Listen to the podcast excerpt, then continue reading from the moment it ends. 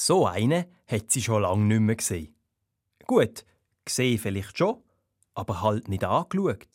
Dabei hat er es verdient, dass man ihn anschaut. Einer, der sich wie er, während sich alles verändert, nie verändert hat. Einer, der sich selber treu geblieben ist.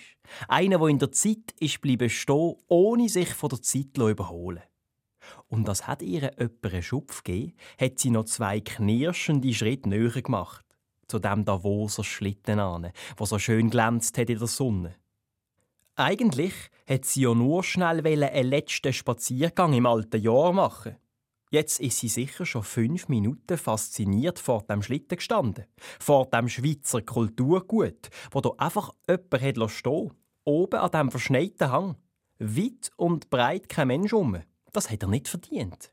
Sie ist säuferli draufgehockt, auf das Eschenholz, und hat säuferli angegeben, nur zum Testen, ob die Kufen auch im Schuss sind. Und sie sind im Schuss.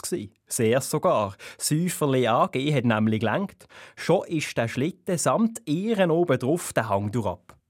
Zuerst hat sie noch bremst.